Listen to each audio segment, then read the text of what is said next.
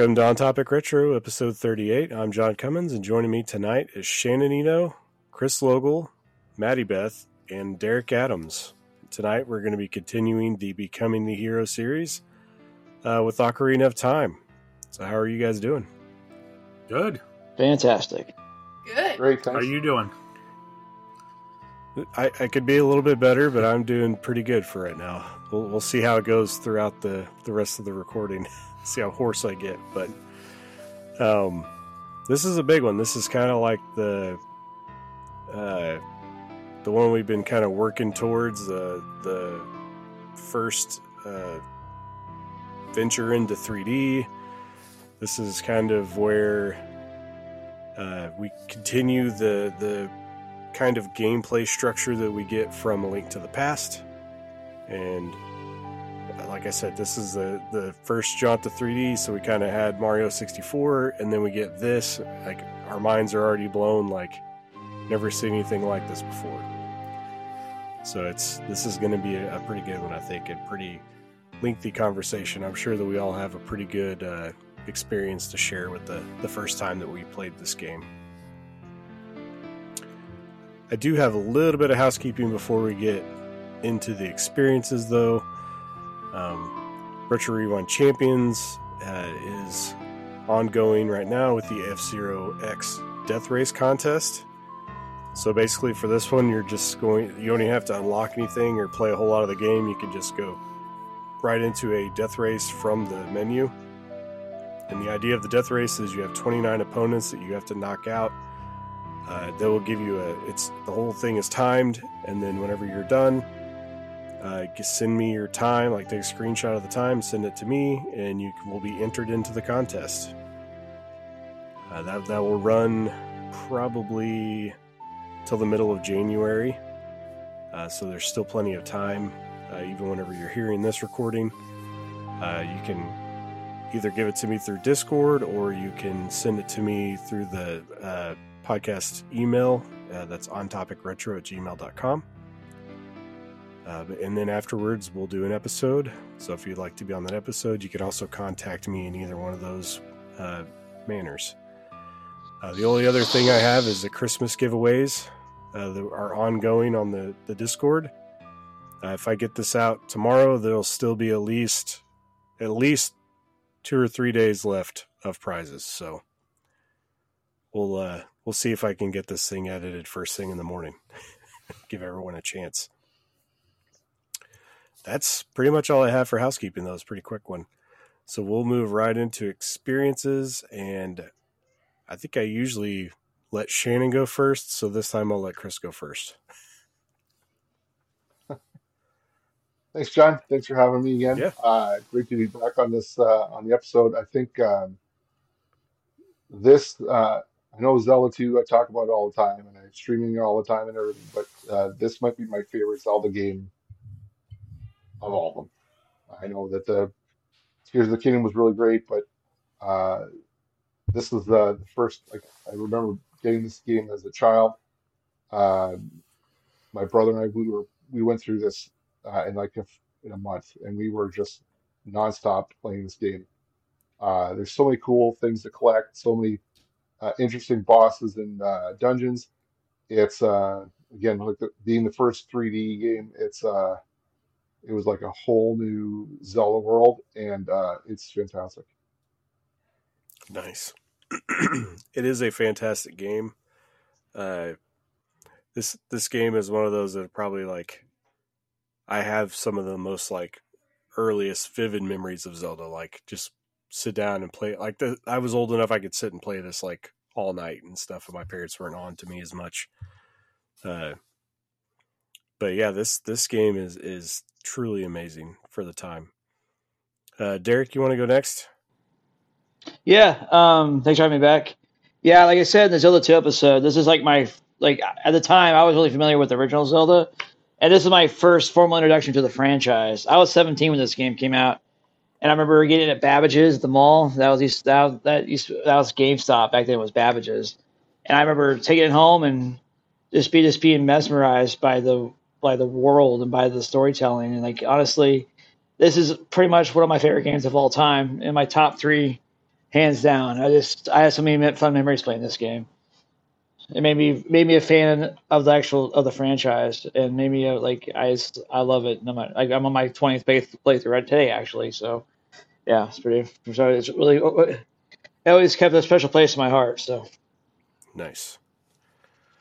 Uh, Shannon, we'll let you go next. All right. So uh, this is actually the game that convinced me to finally buy a Nintendo 64. Um, I, I mean, I was always probably going to eventually get one anyway, but I was actually turned off at the idea of my favorite Nintendo and Super Nintendo games going 3D.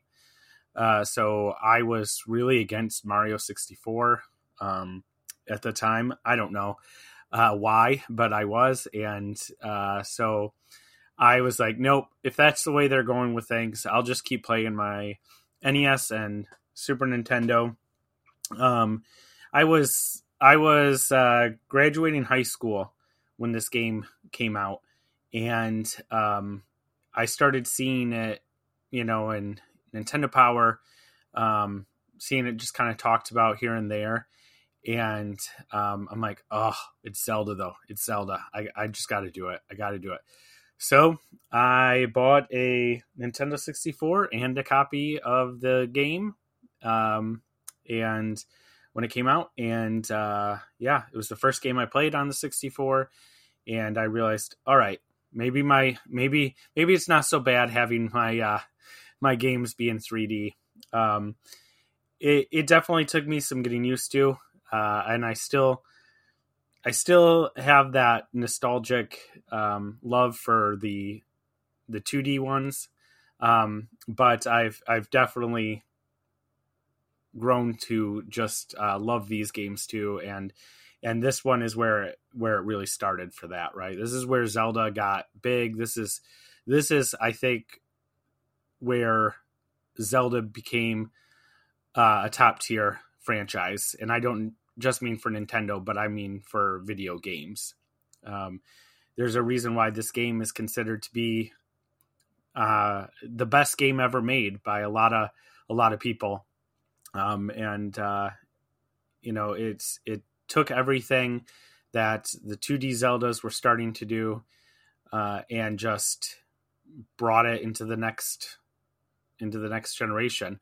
Um, and uh, yeah, this the story, the the graphics at the time were were pretty amazing. Um, the game played really well. They really figured out how to how to make this work in a in a new way. So, um, yeah, I played through it. I must have played through it probably three four times before I even touched another uh, Nintendo sixty four game. So that was my experience. Awesome. Uh, Maddie, are you ready to go? Uh, yeah. So, thanks for having me. Um, I Ocarina of Time was my second game. Um, I played Ocarina of Time 3D, and I had just come off of playing Breath of the Wild, and was like, "Ooh, I like the Zelda series." And I started playing Ocarina of Time 3D, and at the same time, I got Link Between Worlds, but um, I started playing it and I was like, this. It wasn't at all like Breath of the Wild, but I still really enjoyed it, and I did enjoy the more classic Zelda storytelling. And that was my first real introduction into what classic, more classic, I guess, Zelda games were. And I really liked just the overall story and feel of the game. Yeah, I mean, I can only imagine uh, you know, being in today's like I imagine my my kids playing this game for the first time and uh you know, after playing Breath of the Wild this this game probably does feel a little bit dated. So I you know, I can imagine that it's kind of tough to go back to to some of the things that Zelda does in its earlier days, but at the same time I think that the it's fresh enough and different enough uh, the controls aren't terrible for the time. I, I definitely could see that somebody somebody's still enjoying it, you know, for what it is. and it's kind of funny because you got, you know, when we got this game brand new, we were learning controls for the first time. Three, you know, what 3D Zeldas would play like. And then, you know, kids going back to it now are having to learn how to play without camera controls working the way they do on modern Zeldas and and all these things. Being a grown ass man, I've still learned that. Uh, like yeah. go back and replaying it. Yeah, it's hard to do. Yeah. But uh Uh, no, this game is uh it's probably the first Zelda game that I beat multiple times. I played I played A Link to the Past uh, through one time and there was just so much stuff going on with the the Super Nintendo at the time that I I never did make my way back to it. Uh, but this game, I like I remember finishing it and then just you know if there was a new game plus, I would have been playing that. But just immediately going back through, starting a new save file, and and just kind of going right back through it. But this was also the first game, uh, like that I remember going out and like asking my parents to try to buy me for the N64. All the other times I would get stuff for Christmas or, or birthdays or things like that. But this this game, like I knew, was going to be like it was on the radar. Nintendo Power was talking about it everywhere. It was it was going to be huge. And I remember asking like specifically for this one because I think I would have been like 13 maybe when this game came out. So I had already had already been looking at all the stuff and was prepared. all the other all the other Zelda games I played was because my older brother had them and they were already existing, like they were hand me down kind of situations. But this was the one that I was really prepared for. I had friends that uh, were also playing it with me, so that was another thing. Like when I played uh, Link to the Past, I was kind of solo playing that game, but this one I had that kind of playground experience. We're all talking about it every day after after our whenever school started. You know, we were talking about for school at recess, like any chance we could get, we were talking about Zelda. So this one always, like I said, will probably be the most uh, vivid memories I have of the the older Zelda games, which is kind of hard to believe we're talking about. This game being 22 years old now, or I guess no, See, 25 years old. John, like, yeah, So yeah, yeah, John, like my my my son grew up with the Wii U, but his first real Zelda was Breath of the Wild, and so he's really that generation of Zelda. That Zelda is an open world. Zelda sort of thing where I can do anything in whatever order I want, and I can kind of do any kind of a number of side quests I want to do, and then I can get to Ganon and I can and I can save Hyrule. And so uh, I I've always enjoyed this game, but I got really back into it when it came on to the NSO Online. And so I said, well, Noah, this might be your real chance to really give Ocarina of Time a chance. I think you really would enjoy this.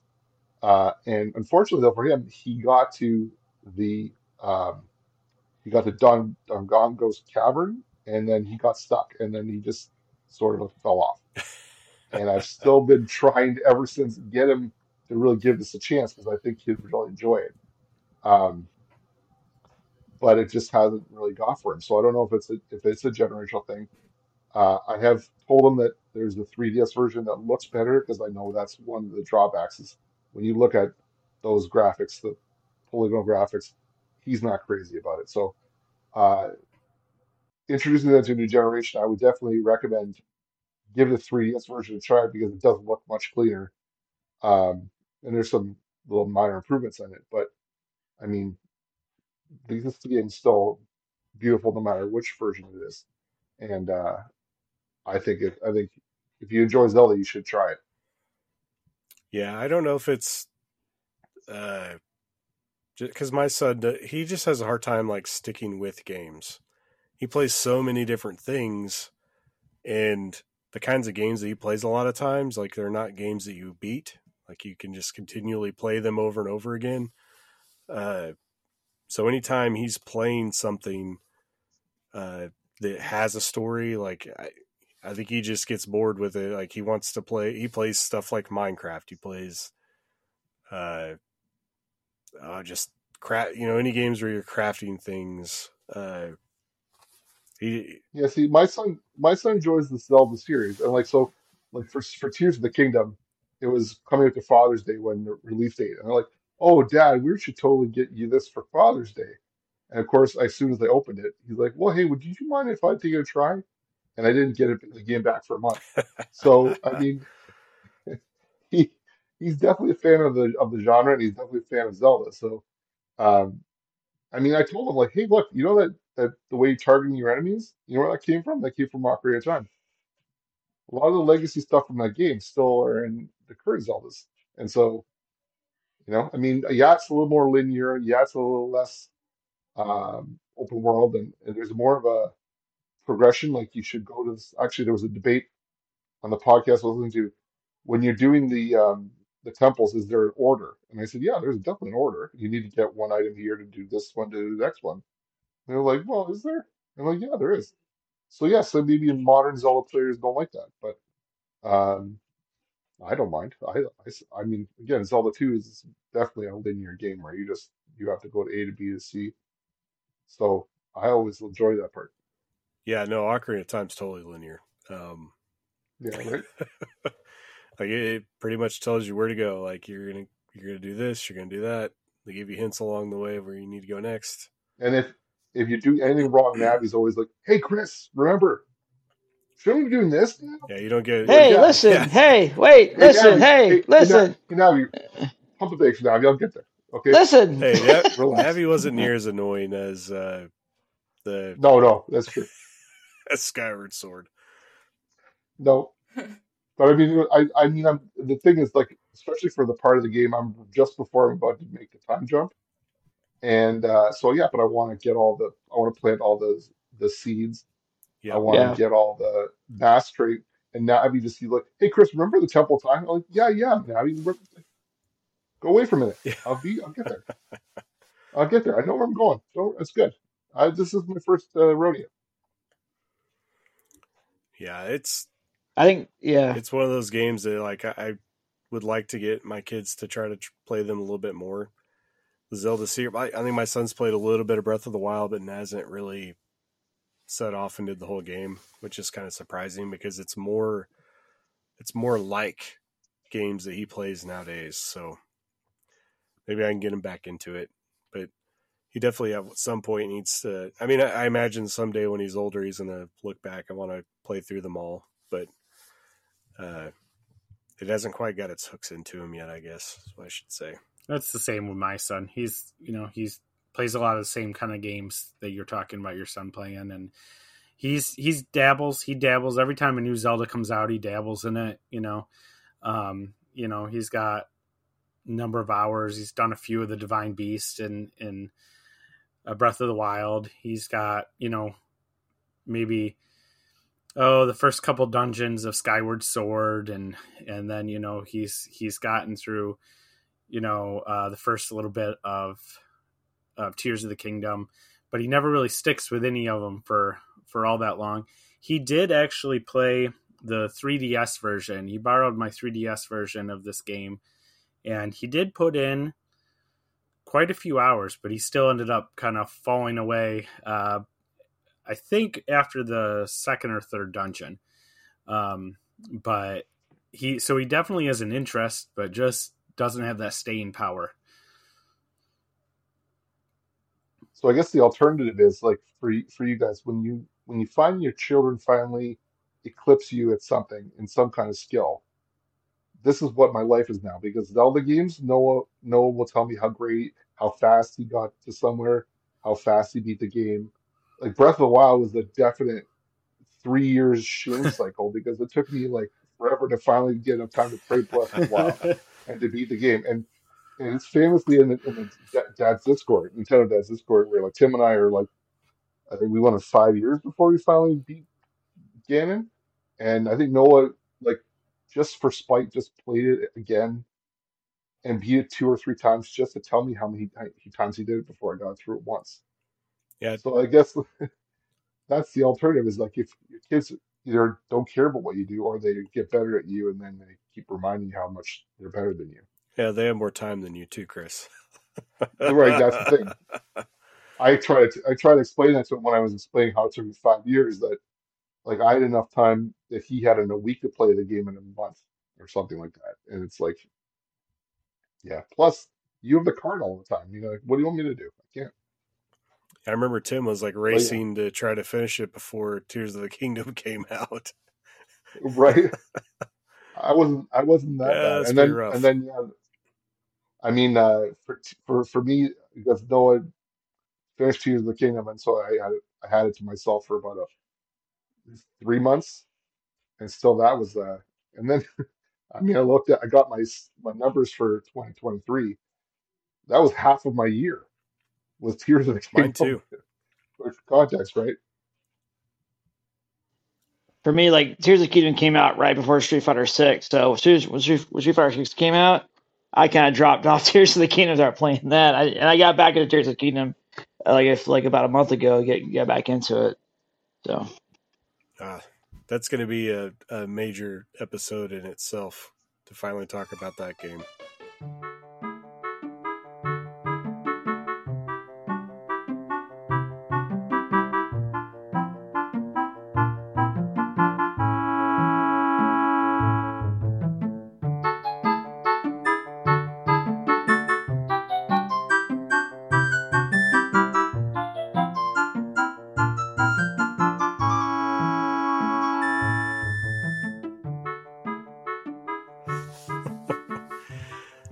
Think we've we've all talked about experiences. Um, we can move into the game discussion, and I'm just going to read a, just a little bit about uh, just some things off of Wikipedia on the development. Um, this game released on November 21st of '98, and I think that was that was in Japan. Uh, this ah, this game came out on my birthday in uh, the U.S. on November 23rd, and then Europe would get it in December 11th, 98, and uh, Australia would wait December 18th. So pretty pretty tight release schedule for this game. And then of course it was also it's been released several times over through Virtual Console. Um, it got a release on the uh, GameCube through a bonus disc, with a Master Quest, Master Quest, uh, and then it, it's we've already been talking about a little bit about it here, but it's been re re released in 3D on the 3DS uh, as Ocarina of Time 3D uh, with slightly, I guess, the graphics are better, smoother, and the the controls have been cleaned up a little bit. There's some differences. Uh, but other than that, it's probably an overall better experience of, of the game than the original. So if that's something you're looking to to play for the first time, you might try to play it on 3DS if you have a 3DS, and it's relatively it's probably actually cheaper to get that version than it is to buy the the one for the N64 if you even have an N64. Yeah. Yeah, I saw I saw it used today at a local hobby shop. It's going for sixty four dollars, which is a which was the same price when it came out brand new back in '98. So yeah, that yeah that that was just the cart, no box or anything. holding its So, value.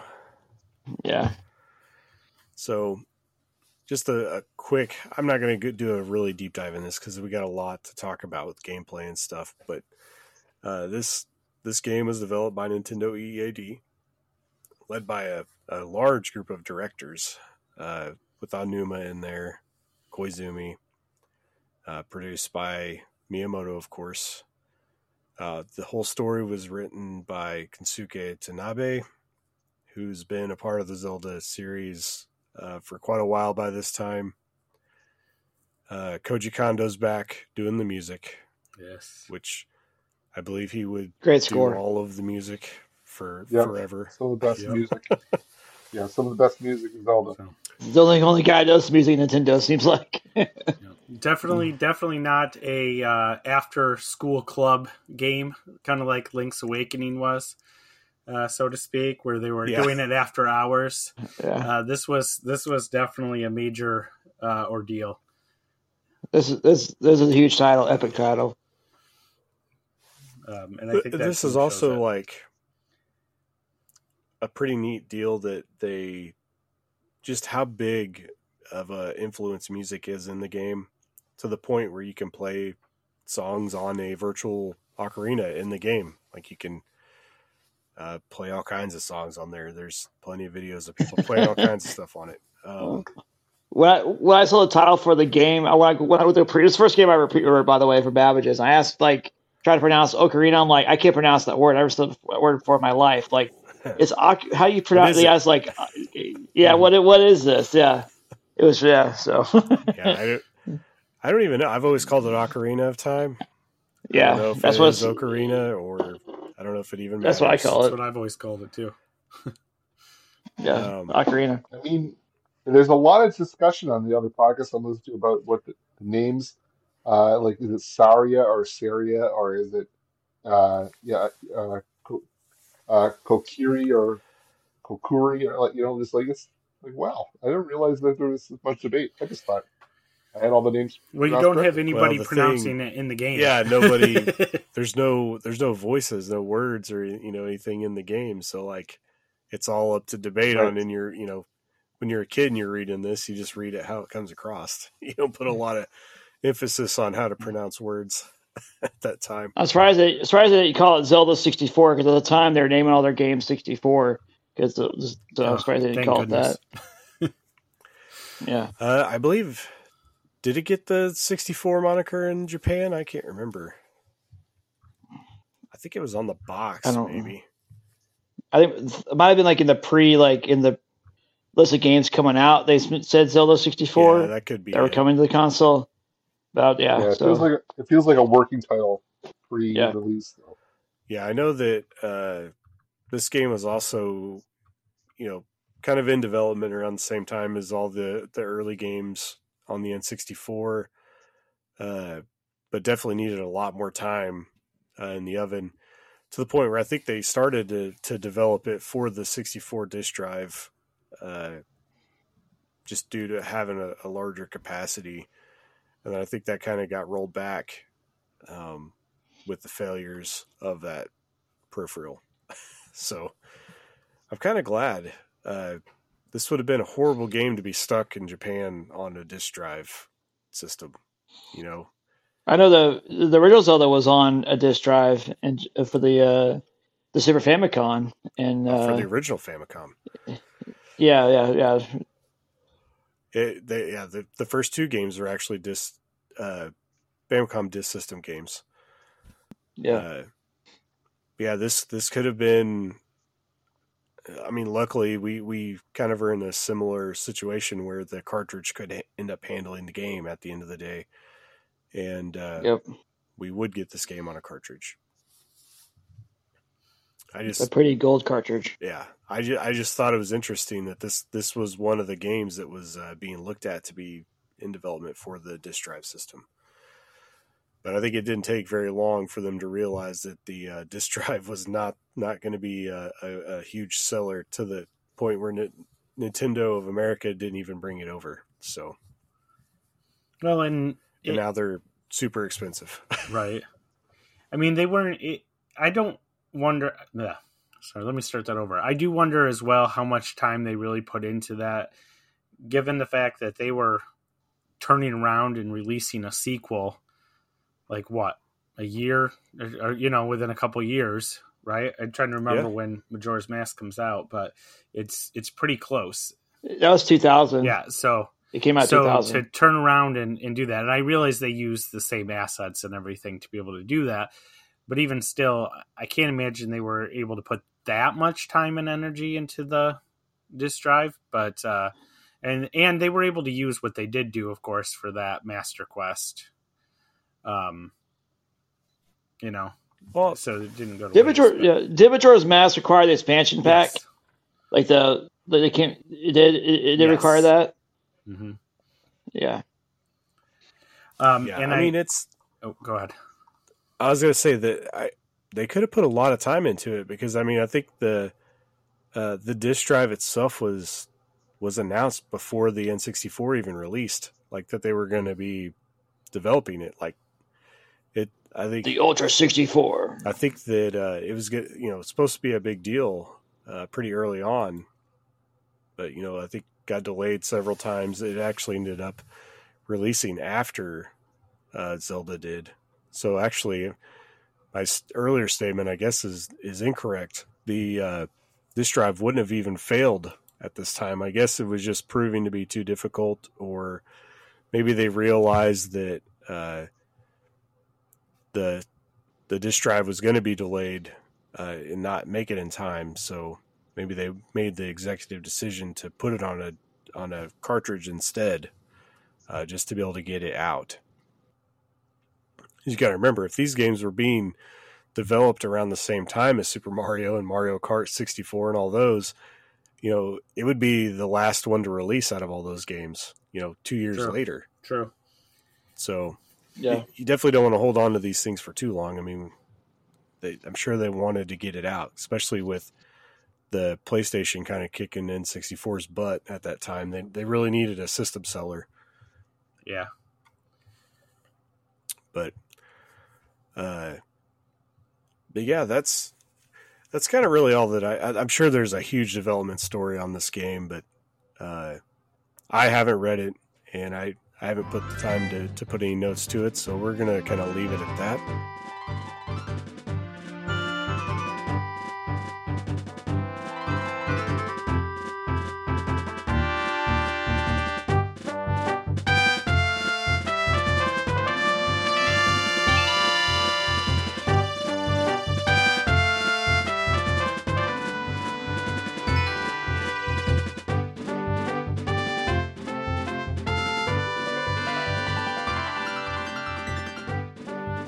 Going to let Shannon read the story for this game as he has been doing uh, through the instruction manual. Yes. Was this a, a huge insert just, in that manual? Just or is two it a- pages. Just two pages. In two this one. pages. Yep. Two full pages, and no no special artwork, unfortunately. But um, all right.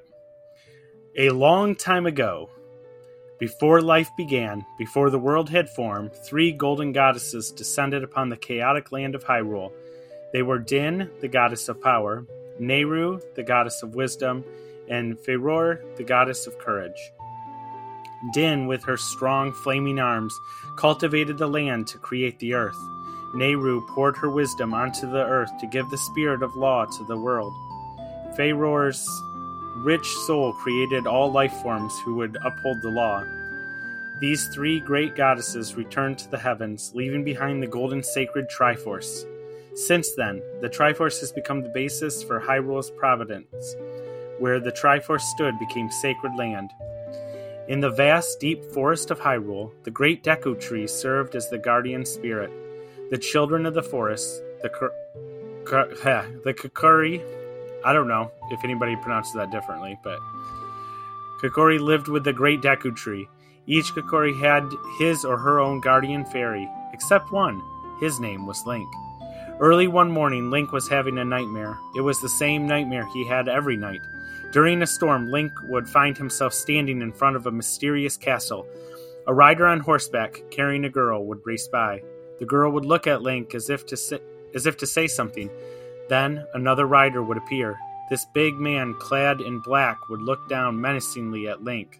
Link would then awaken. Link! Hey, get up, Link!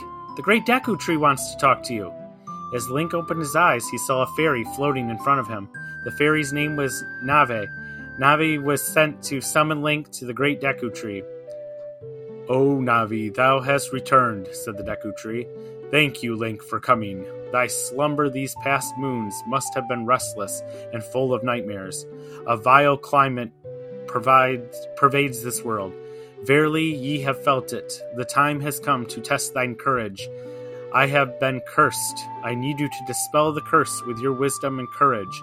Art thou prepared? Link entered the great Deku tree and broke the curse. Well done, Link. I knew that you were that ye were worthy of carrying out my wishes. A wicked man of the darkest of the uh, sorry, a wicked man of the desert cast this dreadful curse on me, employing his vile sorcerous energies. The evil one is searching for the sacred realm connected to Hyrule. For it is there that one will find the divine relic, the Triforce, that contains the essence of the gods. Whoever holds the Triforce can make their wishes come true. Thou must never allow the desert man to lay his hands on that sacred Triforce. Thou must never suffer that man to enter the sacred realm of legend. Link, go now to Hyrule Castle. There you will surely meet the Princess of Destiny. Present this stone to the princess. I have foreseen that she will understand everything. The great Deku Tree gave Link the spiritual stone of the forest before dying. The Deku Tree's last words were, The future depends upon thee, Link. Thou art courageous.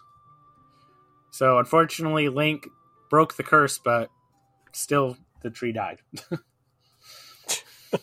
Why didn't he just give him the stone without without breaking the curse? I don't know. He's gonna die anyway. That's the the destiny of the tree. yep. All right. Before we get into gameplay, I we've been mentioning the official, unofficial Zelda timeline. Uh, this is the fourth game in the creation of Hyrule timeline, uh, and this is the last game before the timeline splits. Obviously, This is so yeah. This was the breaking off point of all the branches. it's Um, the splintering Jimmy- of the loom. Acco- Dean, Dean, didn't me and Meadow say this was like the earliest game chronologically in the series? This game here was like the very beginning. uh, Skyward Sword. Skyward is- Sword would be. yeah, th- th- this is this is before Skyward Sword, but yeah, Well, oh, at at, the the time, time, this is the most- yes. yeah, at the time, at the time, yeah. Yep. Uh, yes, because we would not get any other games before this until Game Boy Advance. And then obviously Skyward Sword, and then wherever they feel like they want to try to put uh, Breath of the Wild or Tears of the Kingdom, that could be uh, another mess. Of course, they kind of like just third timeline. they actually just uh they just did in an interview say that they weren't concerned about where it goes so pretty much I don't think they were concerned about any of No. these at the time, but fans Uh, will demand. yeah I think this, I think this made it up just to, to please Yeah, the fans. yeah. Yeah. it's there somewhere. It's yeah, beginning. I- yeah it's beginning. The break off. It's other stuff happens. nope Yeah, I don't. I mean, none of this. I don't. I don't think any any kind of uh, timeline or or anything was put together until the uh, Dark Horse stuff. hmm So what drew me to this game was the music and the artwork, the art, the art style. I remember that that where you see Link like the sword on the back, the Master Sword, and the shield, and had like he just looked cool. I, I like the art style in this game. It's really cool that the 3DS game actually managed to show off that that artwork, how the game was supposed to look, do the, the graphic update. It was 64. You, you kind of see it, but it wasn't that clear. But the, with the 3DS game, when it that has the visuals, actually see what like Zelda Link was supposed to look like. And I really like I like that. Like on and Soul Calibur Two was the same Link from Ocarina of Time. I like I, I like how Link, Link looks in this game. He looks, he looks, looks cool. didn't they change the? Uh, speaking of the Master Sword, uh, didn't they change the the dominant hand of Link in the 3DS versions? I think maybe. no that was um that well Or what was? i'm that trying to in? remember in the That 3d but you're thinking of when they did twilight princess the that was gamecube uh, that's why the Princess. Yeah. gamecube and the wii versions are flipped That's right. That's what I'm thinking about. Um, but but there is something. Isn't isn't everything flipped in the Master Quest version of this game though too? Now that I think about it, Well, I'm also thinking about. Uh, I, th- I thought at some point they changed Link holding the Master Sword in the left hand to the right hand. I thought they just did that starting with the Wii games because of the fact that most people maybe are right-handed, and then they just kind of went Yeah, yeah. forward with that, starting with Twilight. Maybe Princess. that's Um, I think Which- they did do that actually. Like in the normal game mode, it's left-handed, and then if you do Master Quest, I believe it's right-handed. yeah. That's sounding which right is cool because. I'm because I'm because I'm a lefty. So Yes, and I just I I, just that. looked it up, and uh, they did re. Yes, the uh, Master Quest is completely mirrored. The entire game received a complete Yeah, that- reflection, that just much means like that the Twilight whole- Princess did for the Nintendo Wii. yeah, the whole thing is mirrored. But to what uh, Shannon said earlier, the starting with Skyward Sword, uh, Link has become a right-handed sword wielder, Yeah. but he was a left-handed for all the other games. Yep. Say lefty, Link. Say le- stay a lefty, man. Uh, Come he's, on. He's all right-handed now in all the all all games Ah, since sucks. since um, yeah Master Quest and and then really though starting with Twilight Princess on on the on the Wii, he's been right-handed ever since. That's different. I mean, I'll be honest. A lot of the of the adult timeline for Link in this game, I used the uh, the giant sword, so I was two Yeah, handed. wielding two know that. hands anyway. Yeah, the- so, yeah. The uh, Goron sword. Yep. That's one of my favorite uh, uh, side quests in the game is going through that training sequence and getting the sword. I used the Goron. I used the hammer sometimes too in this game. Right. Well, now I think we're starting to get into some of the gameplay, so we'll go ahead and move into into that.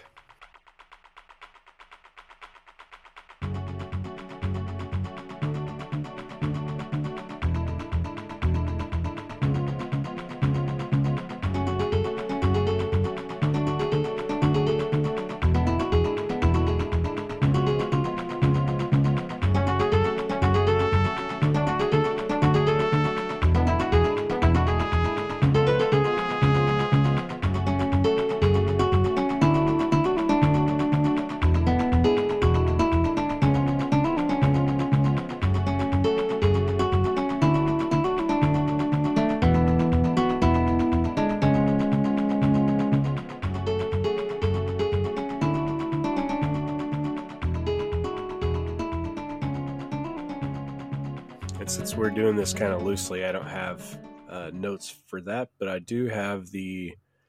I've been using the Zelda Dungeon website to kind of grab information from, so we can kind of uh, go through some of the the stuff in here. Um, just kind of starting with some of the characters uh, in this game. This is kind of I mean, I guess really they, they did start doing some characterization of of uh, people in A Link to the Past, and uh, quite a bit of it in Link's Awakening. yeah we talked about that. Uh, there's lots of characters in that in those games, uh, and then with the N64, I think it kind of goes back to having just kind of a handful of of characters, really, compared to what we would see later uh, and some of that might be just due to limitations of the uh, the game itself being 3D for the first time and and being on a cartridge. But I mean, we got Zelda, you know, Zelda as an adult, the Ganondorf and as the main protagonist. We see Sheik. You get some brief uh, instances where you see the sages and and stuff like that but like even whenever you first get to the town like the first uh well the castle town like it's it's really kind of like not really a whole lot going on in there even as a Yeah. as a kid A, a bustling metropolis. There's people It's- it's dancing stuff in there. Yeah, Yeah. lots But- of yeah lots of lots But of you see people moving and then around. at yeah. nighttime, all the dogs. Who let the dogs? At least out? it doesn't look completely bare and empty. I mean, I guess until you're an adult Link and, you know, Ganon's already, or Ganondorf's Devastation. already taken over. But, uh, yeah then you just have uh, gibdos to talk to Right. I mean, this game kind of continues what uh, I think Shannon pointed this out in the Link the Past episode, where you get uh, you get a couple of dungeons. You, I think there's three. Then the world flips on its head, and now you've got six more.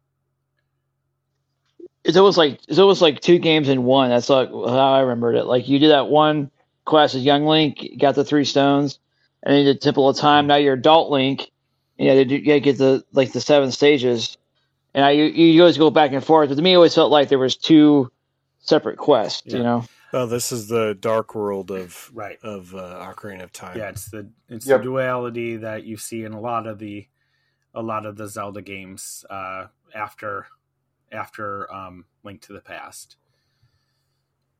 Um, it, and yeah. I guess. I mean, I think about it now. I think about it now, like the the the, the time travel thing in, in Avengers Endgame, where like changing your future doesn't change your past. But this seems like you go back in time, you go back and forth between young Link and Link- old Link all the time. If you if something you forgot to do, or you needed to get something to be older in the future, you can just I'll just go back to the temple, put it there, and now it's like I feel like uh, what was that line that they used? Uh, so hot tub time machine is a load of BS, and you're like, "Ugh, Zelda, you're doing it to me, man. um, uh, speaking of the sages, so Chris, I Chris, sorry, I I have a question, Chris. Did you listen to Kokobo when you played this game? No, that was me. I was the one. No, I was the one who played Zelda. Yeah, too. Oh, oh, sorry. Chris yeah, had yeah. the Oh, Chris go, had go, the sorry, let's go, go, guys. Chris had the patented uh, Chris H. Yeah, I- L. I- Oh, Chris, plan- babe, I'm sorry. Yeah. Oh, I'm Yeah, sorry. I I'm, don't- I apologize. Sorry, sorry about that. It- Uh, I good. no, no, I did not. You go ahead, Sharon, no, I'm no, sorry. Okay. okay, I, all right. I was just going to mention Yeah. that uh, also going back to though the Zelda 2 episode, uh, you see the sages here. A lot of them are named the same as as the towns in Zelda 2. Um, Yep. And uh, which is which is kind of a cool thing to see. This is the first time we see also uh, different races of of people in in Hyrule, ri- Yeah. right? And so um, now we we finally don't have evil Zoras. We have the lake cousins, so we don't have the evil river Zoras. We have uh, the Zoras, which are good people here, um, and uh, we have the introduction of the Gorons for the first time as well, um, and then of course the the the ah, okay. How do you guys say it? the Kokori, the The- Kokari. Kokiri, Kokiri? yeah, Kokiri, yeah, Kokiri? Yeah. Kokiri. So we have we have them. They're technically, I, I suppose, considered to be a different race of, of people, and and I guess we have the Sheikah. Only we only have Impa and and Sheik, right? Like we don't see any other of the Sheikah tribe, but it's it's the first No. time we we're getting mention of of Sheikas though. So even though you know it's it's all these years later and and we look at games like Breath of the Wild and uh, Tears of the Kingdom, but there's still just tons being pulled from from this game. And I think I, I think I read this the first time today. Impa's got a house for this first time in this one. And then if you go to the village and you look at the walls of her house, first of all, somebody's like, "Hey, how come you breaking into people's houses?" But there's like lots of advice there on like how to do different things on the Hmm. walls. I don't know that I've ever. I might have never even known that. I do know about them. Yeah, there, there's places of there's places Breath of the Wild where you ride around. You'll actually will like get the Lon Lon Ranches Yeah. in Breath of the Wild. Also, like the typical times in Breath of the Yeah. Wild. It's all it's all That's what I'm connected. saying. which is really cool. This it, it all comes back to to this game. Really, is where they there's tons of of locations and everything that that match up. Um, but I was going to say, uh, Chris, something similar is you can actually look inside. I think it's part of the palace, isn't it? Nearby where you where you visit Zelda for the first time, and you can see like a picture of Mario or something like that. It's been a long time, but Yeah, in the window. yeah. Yep. through the window. Yep. Yep.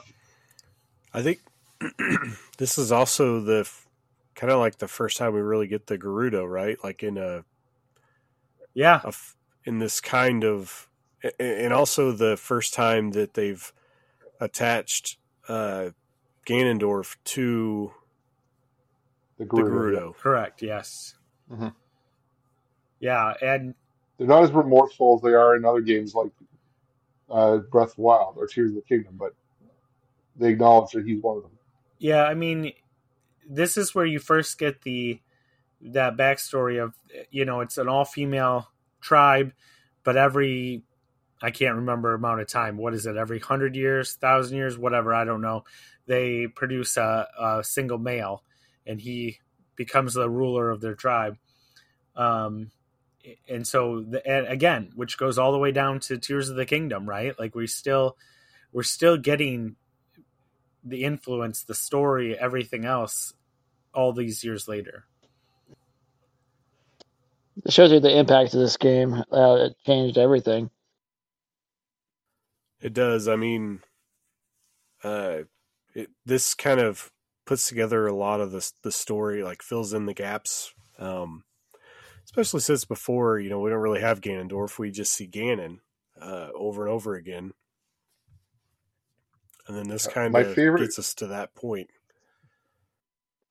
There's a really neat Zelda 2 callback uh, that if you do the uh, Giant Sword quest as early as you possibly can, I think you get it right before the Water Temple, and then you're in the Water Temple, and there is a callback to the Zelda 2 boss, uh, Dark Link. Now, if you have the Giant Sword, you give that guy a beating. It's uh, it's fun.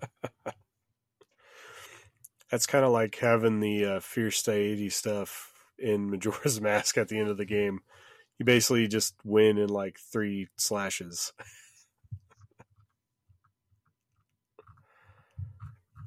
uh, but yeah, so we get a lot of uh, we get a lot of unknowns known in this game. Uh, so there's not as many characters, especially uh, when you look at how they go about Majora's Mask just a couple years later. Uh, that game's full of characters. Like in comparison to this game, uh, the whole game is about talking to characters and trading things and, and working out relationship situations and just all the character stuff is in full force. This game is definitely more of, of uh, an adventure game with some characters in it. If neat callback that uh, so in the in Tears of the Kingdom you have several instances where you run into a Phantom Ganon that is controlled by Ganondorf in the background uh, in a puppet way. When you get to the uh, so your first temple, I think it is the, fourth temple has a as a Phantom Ganon who who then who then is revealed as like oh this was my puppet after you defeat him and you're like listen we'll, we'll I'll be back we'll we'll do this again. This kid at school had issue beating that that Ganon, so I had to. He brought this he brought this game over, and I beat. I showed him how to do it. He had this Z targeting system, not it. was- It it toggled on and off. So I've I helped him set it up where where and I should beat it for him. So Yeah, that's one way to not do it, not use Yeah. Z aiming. he he he had it. He had it set up where it wasn't locking. I was like, get. He had the whole. He didn't hold it. It toggled on. I don't, I don't know. It was. He had, he had issues with it, so I I tried. to- I beat it for him. I mean, the, the the tough part about that that battle is that he's galloping out of a painting, and you have to, and you're kind of like, where where you're looking at a 360 room where you're like, I don't know which painting's gonna jump out of at me. It was definitely a unique battle, especially for like we've never had a 3D Zelda before. You never had to worry about trying to figure out where an enemy was coming from in a 3D Right. space. So like it, it was it was pretty unique. Uh, it's funny too because we talked we talked a little bit about it briefly. The the Z targeting being the the major gameplay feature of this game that would continue on through pretty much everything. Like if it's 3D, the way that you It's still there now. fight, yeah, you target an enemy and you use that to stay locked on. hmm Yeah, that was ingenious. I mean, that was that that literally changed video games. Like I don't think it's too much to make that statement. It it literally changed how video games would um work in the 3D. There's there were so many 64 games. Remember that that uh Hercules game for the Nintendo 64 was basically Zelda. That was like that the same setup as Zelda the same control scheme as it was like almost uh, like a rip off of it. It was it was pretty crazy.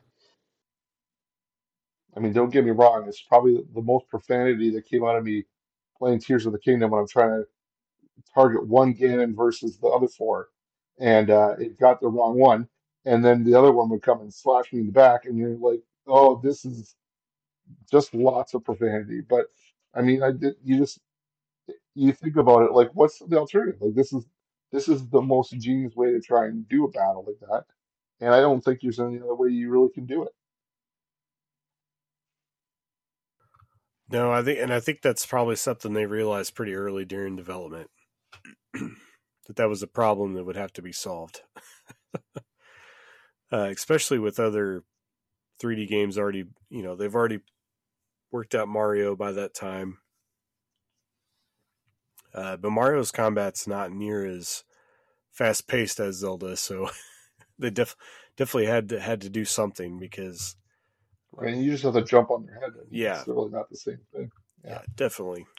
So I could see it being I think something that was like first thing they had on the checklist. They're like, yeah, this this does this is hard to do without this. Take advantage you- of, of the third dimension. Like those those uh they come up a couple times in the game. Those metal there's I think they're wolves. I don't know what their name what they're called, but like you, you you're Z targeting. You have to parry back and forth. There's a lot of yeah, and you have to block and and and, and counter strike. That's that's the coolest part about this game. Probably my favorite part was the horse archery. That was probably my favorite part in this game. That was really cool. When you ride around the uh, the horse training Oh. area in the Lon Lon Ranch, Yeah, the horse you're shooting, archery. shooting the targets.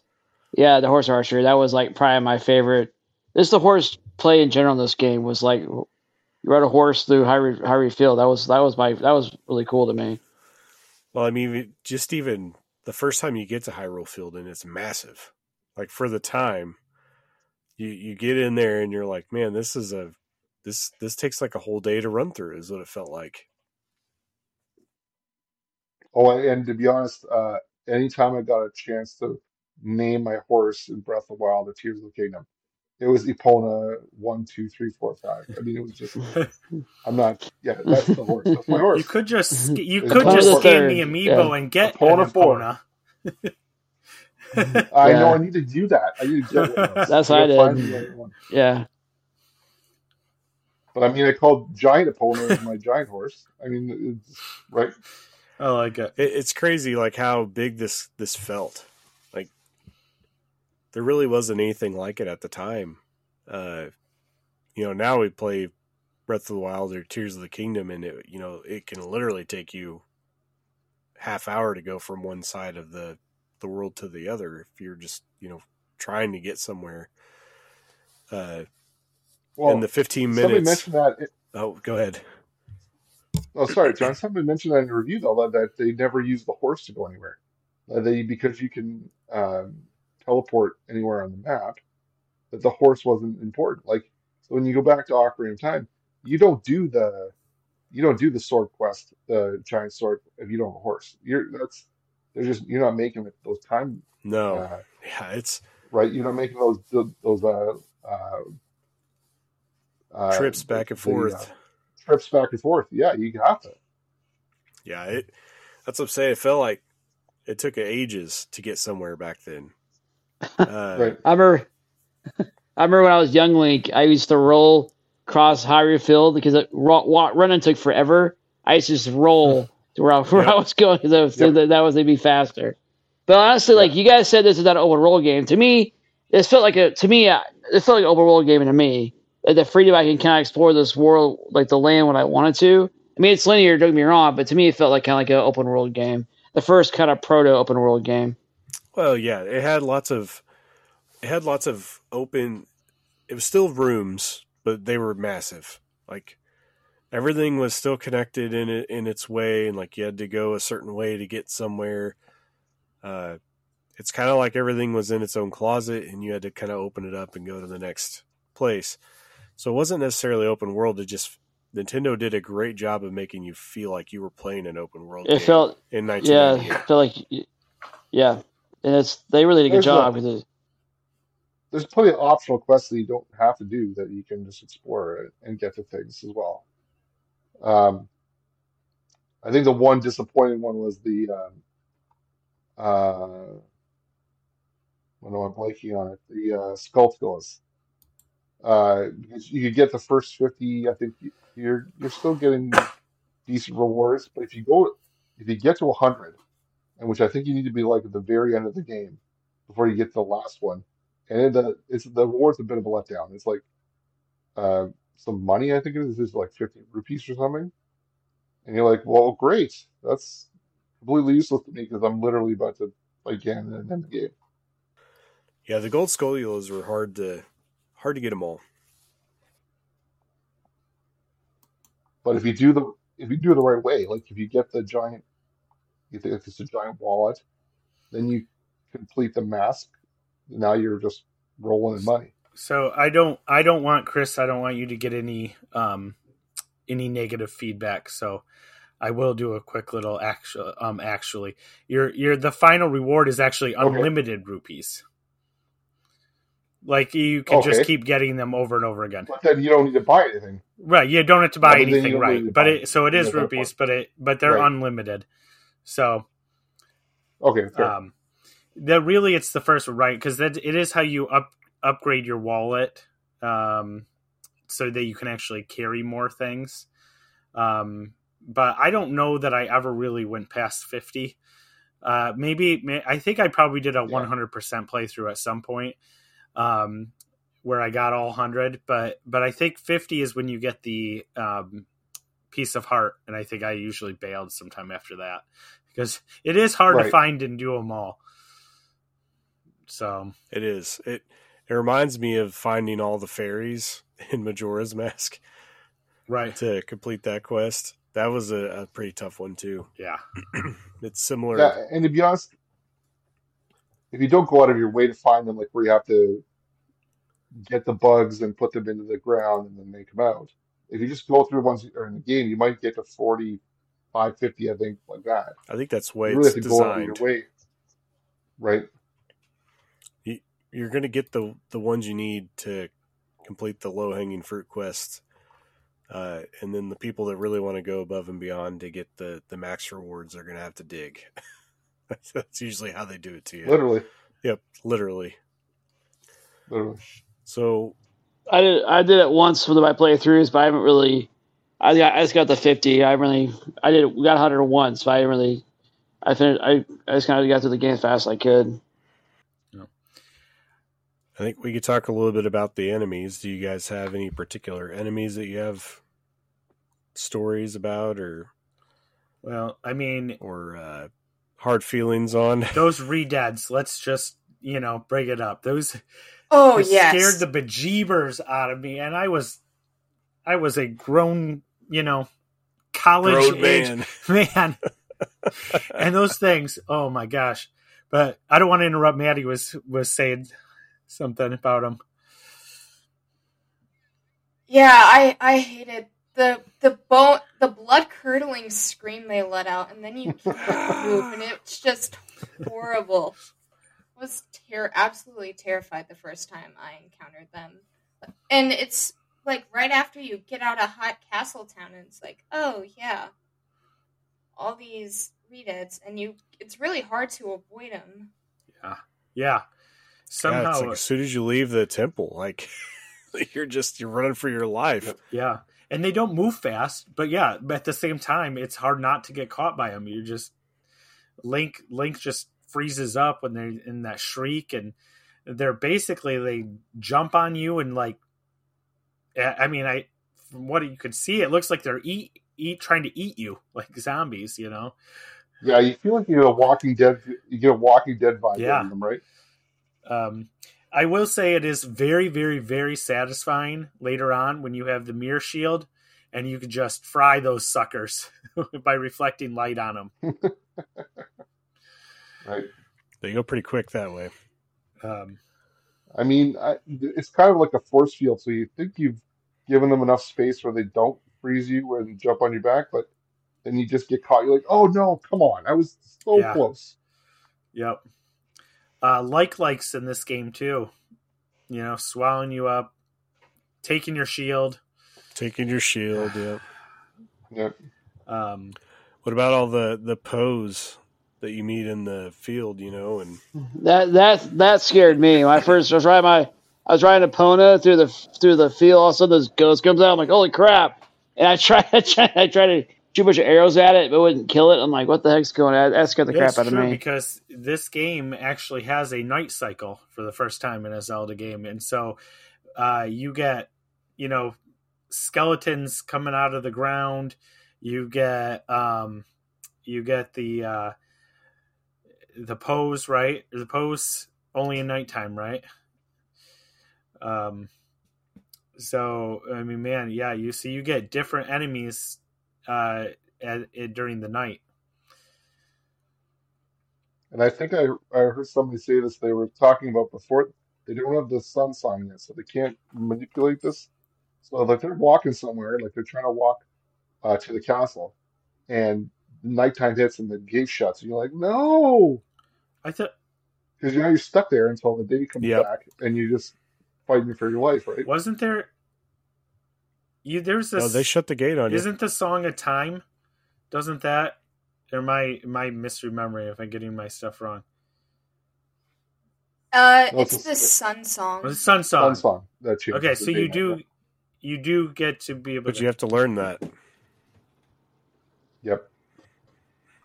You, you definitely Or- have. the first part of the game, You get the strat guide and it'll tell you all the songs. You do that way. But do they work but do they work if you haven't I don't think they work if you haven't unlocked them. yeah, and I think you have to don't learn. think So I I'm I don't think that that Oh yeah, there this sun song is in this game, isn't it? Yeah, it is. So- I, yeah. I'm getting confused with Majora's but I know there's there's plenty of uh, early, you know, times where you're in the field where you're locked out of the town. And You're you, locked out, and yeah. you haven't learned the sun song yet. Like you have plenty of chances to experience Yep. that pretty early. Couldn't you? Can't you actually? Song also can't helps. you actually go through the game without even collecting it? Isn't this the one that you would learn? You learn in the tomb. I don't think you even have to. It is. I don't know if you have to learn it. I mean, it does help those Yeah. redeads. It- It's supposed to stun them, but I don't think you have to. Yeah, learn so it. it, it could be technically it could be Probably- It's missable. help you Yeah. manipulate daytime.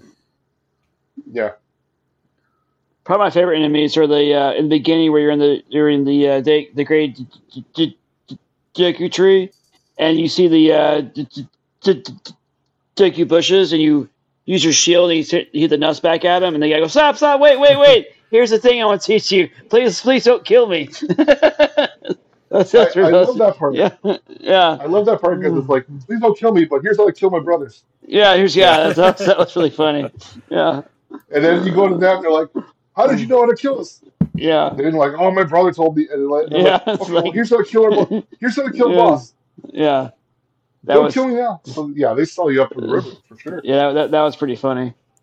That was like that. So, and of course, we have our our uh, enemies that are in every Zelda: the Keese, the bats, and the Stalfos, the skeletons. Yep.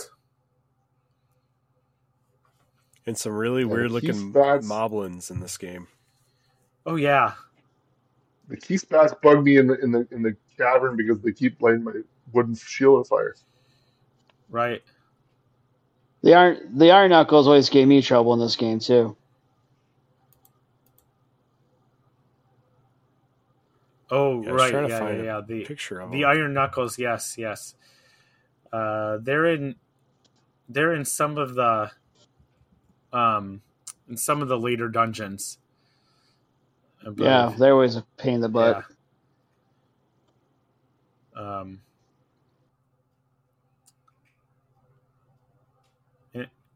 I mean, I still I still enjoyed the the, the awful fights from the I went from the young Link. You're fighting uh, in the fire, not the fire tower, in the in the Dodongo's cavern. Uh, you take a couple slashes, and then those cowards run away. I'm like, let's go, man, bring it on. There's tons of uh, it, there's tons of ones to look at because it's it's all it, it's fun to see the way that they come up with uh, what they think that the 2D Zelda characters and enemies would look like in 3D. Right. Right. Like I, I feel like they do a pretty good job. I, I know the N64 graphics are very pixelated, but uh, I mean overall they they've they've come up with some pretty cool stuff. Absolutely. Um, and this is, of course, where we start seeing um, some of the newer enemies that we've seen a lot since this game, like the the Deku Babas, are they? The flowery piranha eating plant things. Yep. Um, The same as a piranha plant. yeah, basically. Yep. Um, I'm trying to think of some of the other stuff we see in this game that kind of move forward, but uh, Uh, we have the I guess tech you Tektites wanted- are still in here. yep, Yep. yep. I guess is this the first game where where stuff breaks? Because I guess I know that um, the sticks break, or if you The light them on fire, they burn. Yeah, they- yeah, light on fire. They'll they They're go easy out. to get though. Yeah. Which that's a cool feature Uh, too. You, I like that feature too. Where you, But if you buy the giant sword instead of going through the sequence, it breaks as well. yes. Yeah. Yeah. There's a lot of unique enemies in this game. Yeah. I was trying to come up. I was trying to remember some of the some of them that um, are Like a shell blade, is that in any other games? Um, I mean, it's similar to something else Yeah. in, in like the original Zelda, isn't it? Where if it you it, it slashes at you if you walk a certain path. Yeah, or a torch slug. right. That one I think is new. Um, There's just some different stuff. Skull Kid is obviously Skull- new for this game. Right, and then features heavily in Majora's Mask, the follow up, along with the Happy Yep. Ma- Mask Salesman, who's Sail. Man, what is his name in, in this game? It's like the Happy Mask Salesman, Yeah, right? Yeah, he and of course he's the other thing that kind of is is more involved in the sequel here. and then uh, I, I like the business scrub. Yeah, It's just a. Uh, there's there's some, definitely some neat ones. Uh, it's funny too the you how you get the sticks from the uh, Deku Babas, like the ones that are just like sticking straight up, yeah, uh, withered.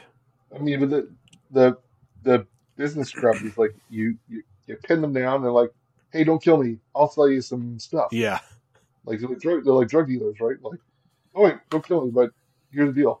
And then you're like, no thanks. All right, man, I'm out of here. I'm going home. now." right. This is the first time we get um that we end up getting different version of the Keese too, right? That where we get like a fire Keese and the ice Keese a fire and ice. Yep. that actually Yeah. end up you know causing you a damage either you, they'll freeze you or they'll set you on fire. they'll burn you. I don't know if we do we get fire Keese in this one. I'm only seeing ice, I'm I think we sure we do. do. but I see the red bubble, which is the skull that's on fire. No, I'm looking too because I thought this was fire Keese, but I could be wrong. I mean, I definitely remember the ice ones because they freeze you. Right. We might be thinking about the red bubble for the fire. Yeah, I, I could be. I could be. Maybe it's maybe it's uh maybe the fire Keese start appearing later in in other games.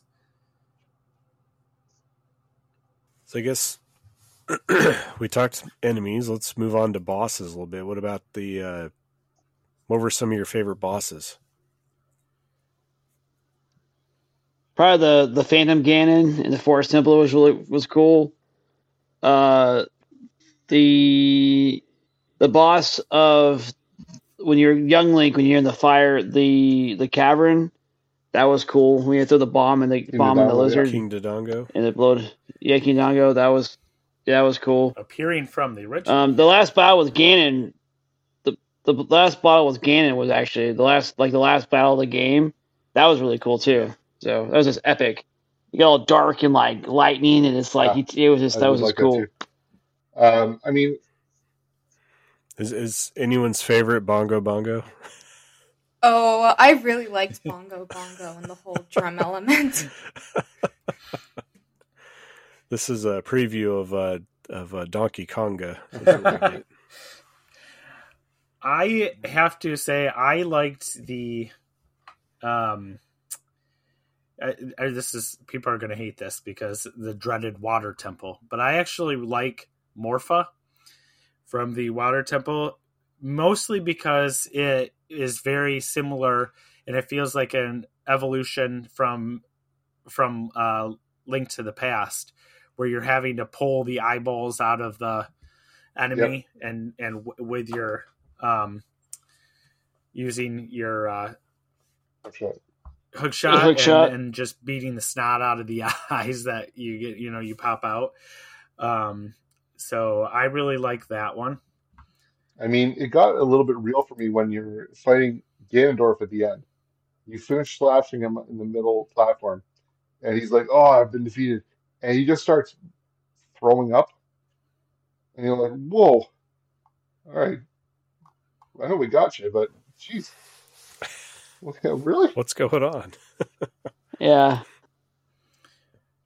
yeah that that whole end game is still one of my favorite moments not just in zelda but in any video game when you go in to confront ganon for the first time or ganondorf i should say uh, and he's sitting there just playing the organ you know and zelda's floating up Yeah. above him and um, you know it, and you you could take out ganondorf pretty easily but then the whole temple starts falling down maybe this is spoiler alert eh, for a 25 year old game but and the whole we're good. the whole Ganon's tower's coming down, and you got to get out of there, and and then and then you face Ganondorf or Ganon. Sorry, he's turned he's turned back into Yeah. he's he's got that pig boar type appearance suddenly.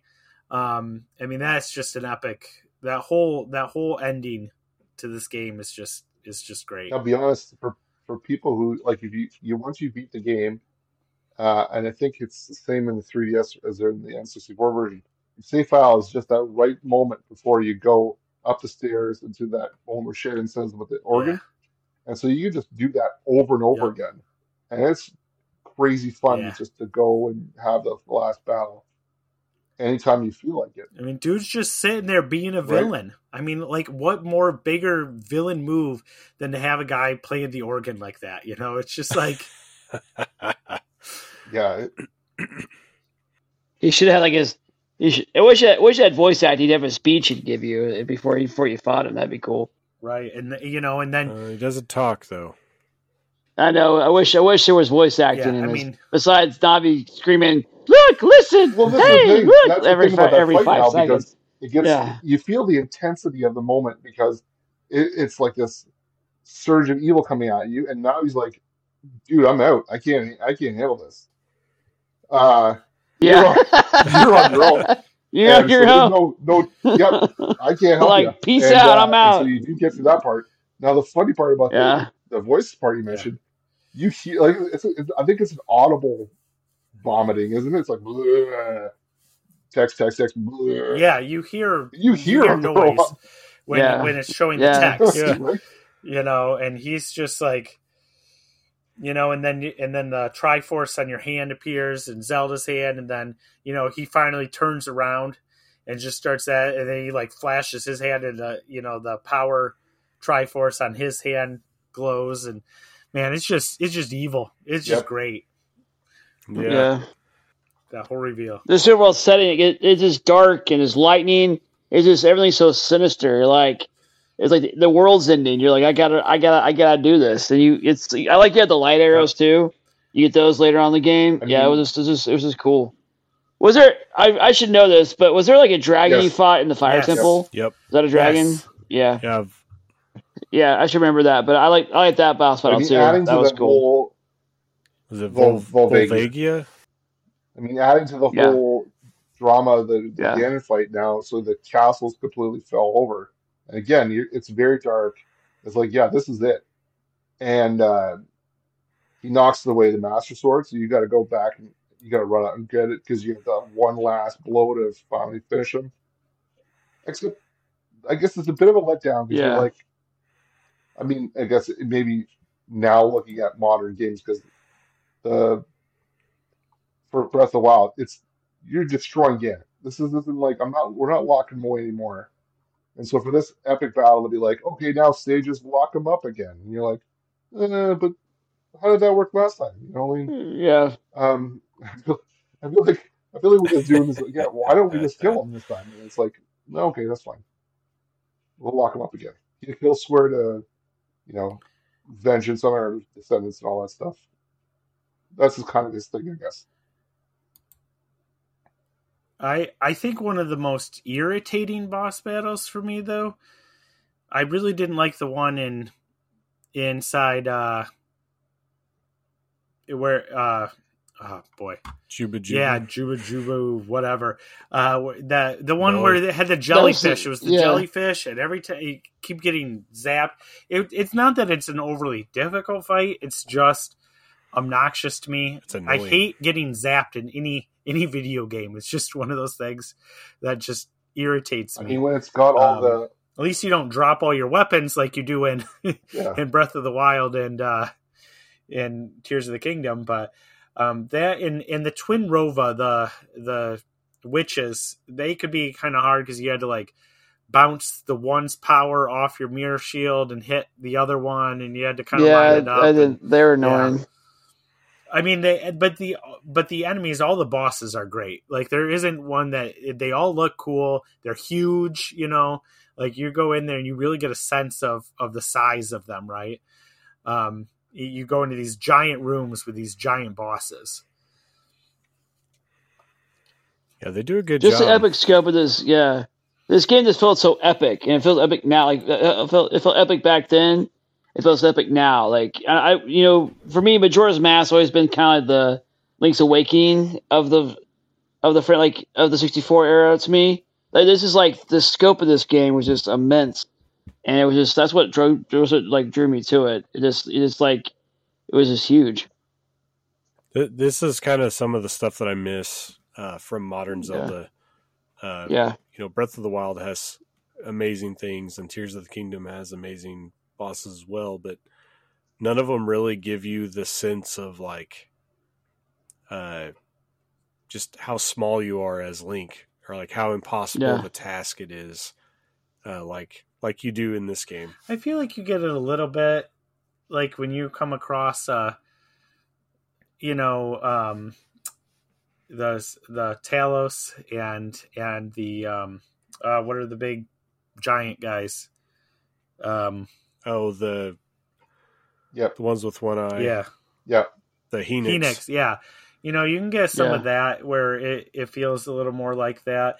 And I and I do think in Tears of the Kingdom we actually got some we actually got back some real bosses and a variety of bosses that did feel a little bit bigger, I think. Um Yeah, you got the Tears of spider the Kingdom back. did a better yeah. job. Yeah, better than Breath of the Um, Wild. got like Gohma But back none of them- Better than Breath of the Wild than having a different Ganon, uh, this Ganon or that Ganon, right? Right. I think I think because Yeah. partially is because Tears of the Kingdom Breath of the Wild, they the the largeness, the scale is your world. The world is so massive. The world is what is so large Yeah, that that really kind of is is different than where you just enter in a big room and you get this huge boss, right? Because that's kind of been replaced, I feel like, with with just the size of the world, and that's what you're overcoming. because you can spend like ton of your time going to shrines and doing side quests, and not like fight the bosses till much later in the game after you get leveled up. But you're it's like this game felt like you're kind of like it felt like you're kind of going towards something. It felt very linear. But Breath of the Wild and Tears of the Kingdom, they're so the scale is so much bigger you can spend most of your time just like goofing around, and then you finally you know get get on the main quest.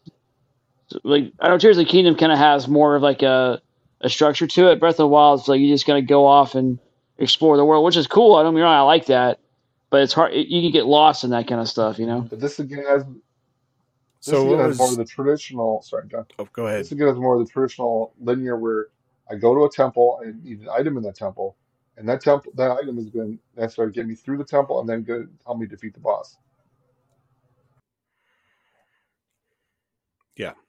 It, it definitely has that um that old school feel that you get from a link to the past or or those games where it, whatever you get in that temple is going to help you along the way. Even Skyward Sword has that too, like the degree where you has that. It's open. It's kind of you, you can explore stuff. But also, it also has very linear kind of like kind of kind of vibe to it. Speaking of temples, what what is the consensus on the best temple? The Forest Temple and the Fire Temple. Screw the Water Temple. I, I, I'm, I'm, I'm, I'm on board for the forest temple. I don't know about the fire temple. It wasn't really. I, I didn't like it that much, and I think the water temple's not as bad. and the last, the last, the last like before you, before you fight Ganondorf, where you go through like that, you gotta do all of the temples uh, in the main the main castle area. They can use simple, simple everything. Mhm. That was pretty cool too. But the Water Temple, I could do without. I- honestly, I will. I hate that temple. I never had Yeah. a huge issue with the water temple, but I also had a game guide, so I'm sure, I'm sure I just used that. Yeah, Um, I don't really re- ever remember having the struggles, but but I always had a guide. So um, I always found Jabu Jabu's belly to be irritating.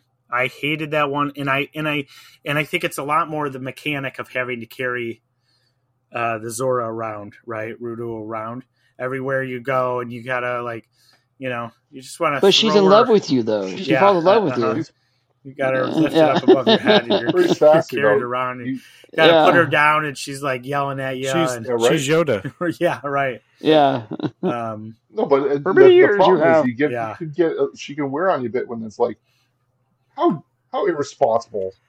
Take responsibility for me. You left Right, her yeah. somewhere and you're like, listen, man, there's giant monsters Yep. fighting you. What do you want? right. Um, I think the shadow and the spirit temples are, are probably my favorite, though. Other than Ganon's castle, which is just cool. Definitely some of the most unique stuff. Go ahead, Maddie. So yeah, Shadow Temple for me was a little creepy, but I did enjoy it. Spirit Temple was definitely, I think, my favorite because you do half of it when you're a Mhm. child, and then you do half of it when you're adult, and I really liked that whole thing in it. Yeah, that was cool. I guess the part about it that I don't like is the, the part in the well where you go back to being a child and you go back down the well. And I read a guide that's like, you could stop here and not do any of it. You just get that, um, the glasses, I guess it is, the, um, I can't remember to let you see the, The, lens. lens. The And so if you just get the lens, you can skip almost all that. Yeah.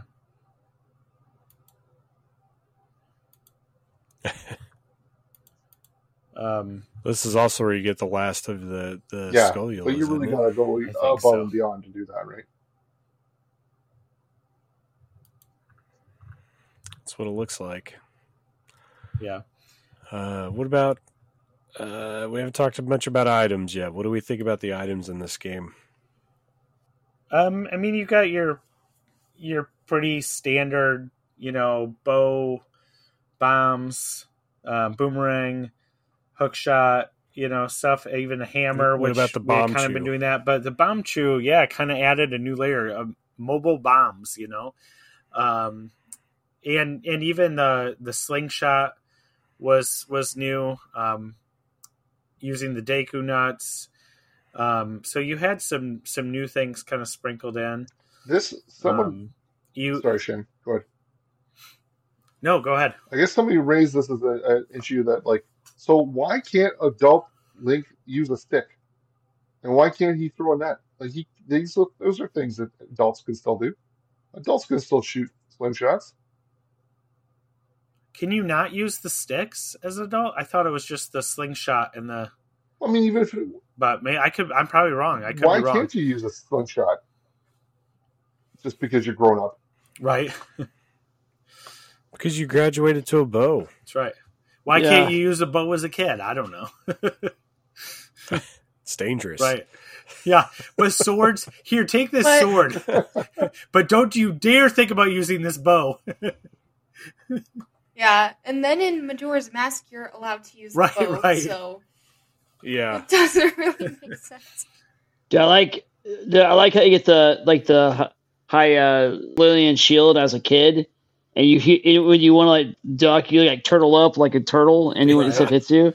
yeah, Yeah, he like Oh, bends But over. the thing is, I'm, can't be I attacked. made Yeah. the mistake of using You gotta be those against attacked, the yeah. Deku scrubs, and because it's on top of me, I'm very vulnerable in the front, and it just hits you, and you're like, "Oh, Oh yeah. yeah, Yeah, yeah. If you're using the Hylian shield, you got to switch switch back, back. to the little shield. The yeah," and then it, then it would light a fire Yeah. because one of those Yeah. keys would get me.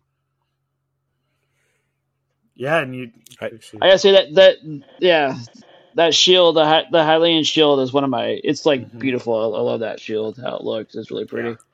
I did like that they add like they have the fire arrows and the ice arrows, and eventually you get the The light light- arrows.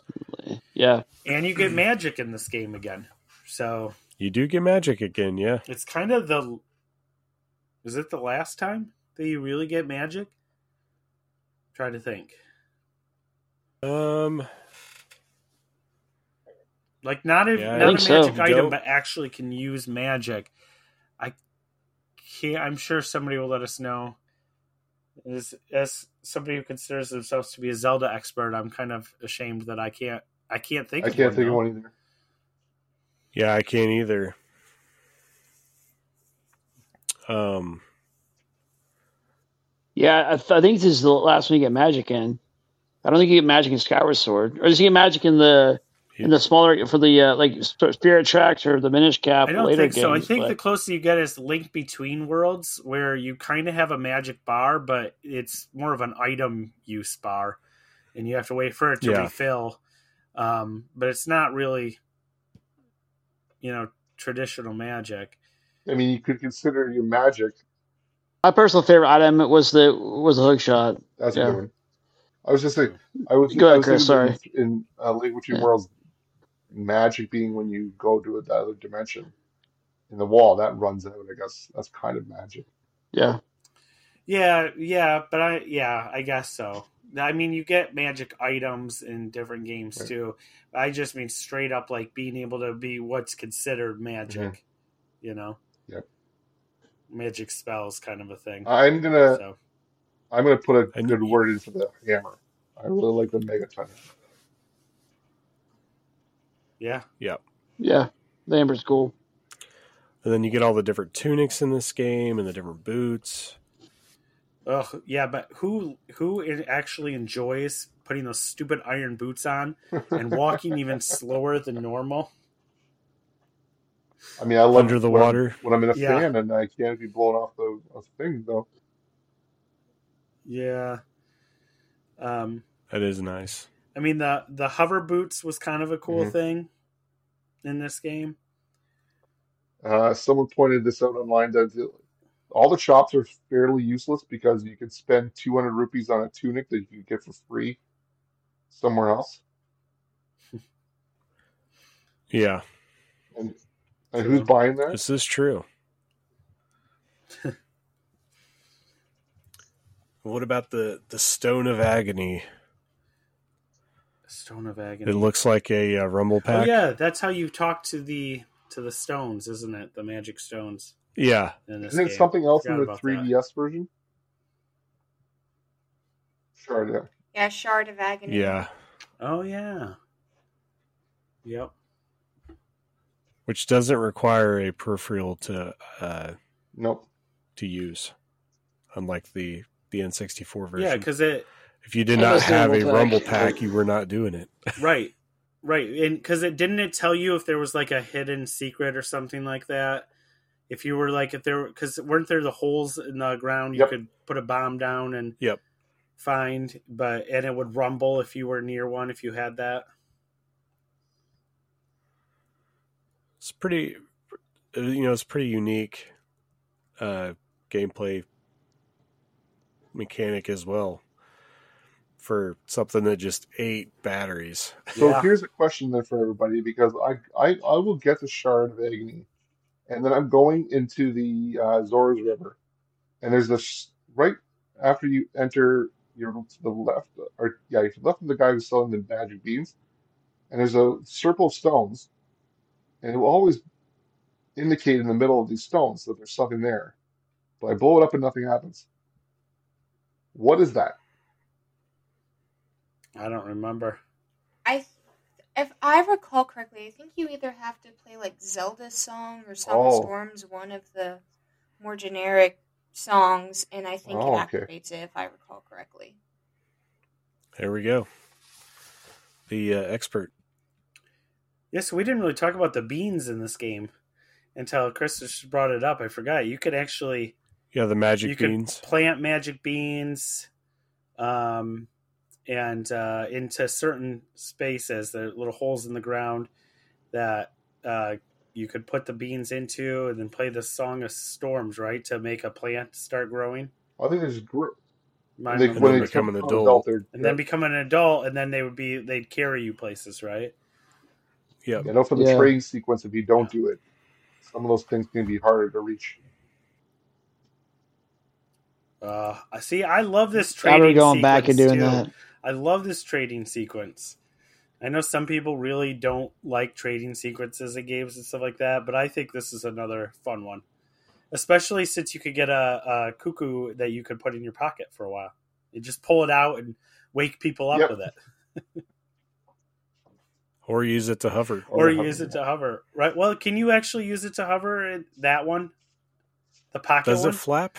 Uh, the other ones do. You could pick up the other ones. I don't know about the pocket That's one. how you get some heart pieces, even. I think, but I don't know. I don't think the I, pocket. don't- I can't could. remember if it. Maybe you're I think the pocket one was useful to because it woke up the guy at the in the Talon, town, yeah. right? Oh yeah, Yeah, There, there, there's a side quest. You gotta go and get all the chickens for this one lady in one of the towns. I, I, I recall that. yeah. I think you got. Um, you do. Yeah, I think you get a heart piece for that. I think. I I do like the fact that in the sequence of uh, the trading sequence, you you get a frog, and then you use the frog. You trade the frog to get uh, like eye drops, uh, and I always wondered, did that mean like you're squeezing something out of the Oh, yeah. frog to Yep. get the to yeah. They're get the eye harvesting drops? kid's corpse. Like, right, like the tears of the frog or something. Sorry, frog, but I need a sword. yeah. That, that's how you get the Yep. the, the huge Yeah. sword, though. Yep. That's how you get the huge sword, Yeah, that's that's where because the timing, the think Gorgon the, sword. the medicine would expire or the uh, the ingredients would expire, so you don't get all the way across Hyrule. Uh, the trading sequence, you have to do it over again, and um, putting those beans will definitely give you some shortcuts to get where you need to go. Yeah. Yeah. See, do we talk about? The Uh, songs. Have we talked about the songs yet? We haven't talked about the songs. We haven't talked about like potions and stuff that are available in this game. Yeah, there's you can get milk in this game. You can even get your own cow living in your house in your treehouse, right? Yep. And and just have her Yeah. refill your milk bottle. I mean, I think this came up uh, uh, that after I'm an adult, I'm just trapping fairies, which sounds awful when you say it that way, um, because they're just they automatically restore your life when you need to. You don't need to worry about how much milk you drink and when you do it. And uh, but yeah, those there's that's the funny part about it is that you could you can buy a potion to restore your life. You can drink all the milk you want, um, and I think you can get up to four bottles. So you can have quite a bit of, of them on hand. Um, but I was Yeah. always I was always like, yeah, Yeah. but I'll trap four fairies anyway, and and I'll right? Yeah, right. Just because it, I don't need to worry about it. Yeah. It's a fail safe for me. Mhm. I never had a milk. Well, you have to- Uh, I never had a, I never had a You cow in my usually have treehouse. to have uh, at least one bug on hand to to put into the holes too, because the bugs you could put into the holes Yep. too, um, for things. And, and I think that's how you even get some the gold, um, Skulltula, whatever they're called. Yep. if I Yeah, to remember get 'em to correctly, come out. Um, and then, uh, and oh, and this game also had fishing. We Aw. can't not talk about the fishing. This was one of the frustrating, yeah, yeah, this was yeah. probably the most frustrating part of the game for me. the fishing. Yeah, I spent so much time fishing. it's just Dude, I like spent so much time doing that. I caught everything that was four pounds and, and under. And do, do- I think my brother was like, "Yeah, I caught ten pound fish first try." I'm like you, nope. Yeah. Curse! Uh. Uh, I gotta clean up my language. It's funny that we, you know, we got all these masks too in Ocarina of Time that you don't really think about because of how much a larger role they play in Majora's Mask, but you actually do pretty get uh, get a pretty good amount of of uh, masks in this game. yeah, because you you even have a whole uh, side quest, right? You sell the mass, and then I can't remember what is There's four the masks you get- you get, I've never borrowed them all. like a mask of truth, Yep. right? Mask of truth. What does that do though? Again, I'm trying to remember. So I just did this this morning. I went to uh, the not the fort. I went to the a valley in the forest. You go into a hole that's uh, covered, and then you show the mask, and then they upgrade your uh, Deku nuts. oh, okay. Because they're like, "Oh my God, your face is terrifying." It allows you, Hold more. it allows them. you to uh, reading Gotcha. gossip stones. Okay. Yeah, yeah, yeah. Yeah, there's there's a lot going on in this game. They they they fit a lot of uh, new things uh, and updated things from the previous games. Kind of wrapped it all up and, and made one of the greatest games of all time. Yep. Still heavily regarded in that way today. I mean, this one more than anything else when it was uh, when the expansion pack was announced. I'm like, if they don't have Ocarina of Time, I will, I will riot. Um, and so, luckily, it was in the first. It, it wasn't the first round, but it was shortly after. So yeah, they they saved a lot of anger M- missing its fog though, right? Yeah. Did they ever patch it to put the fog back in? I think so. Okay. Gotta have the fog, or this game looks really weird. it does look weird without Yeah. that fog. the fog effect.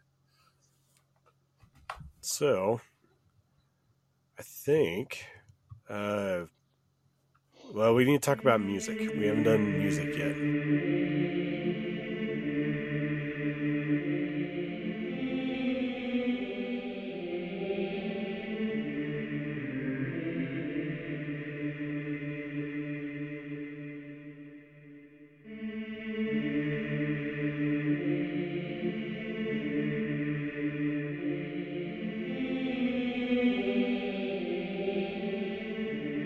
Shannon's got to at least talk a little bit about the music before we get out of here. I'm sure.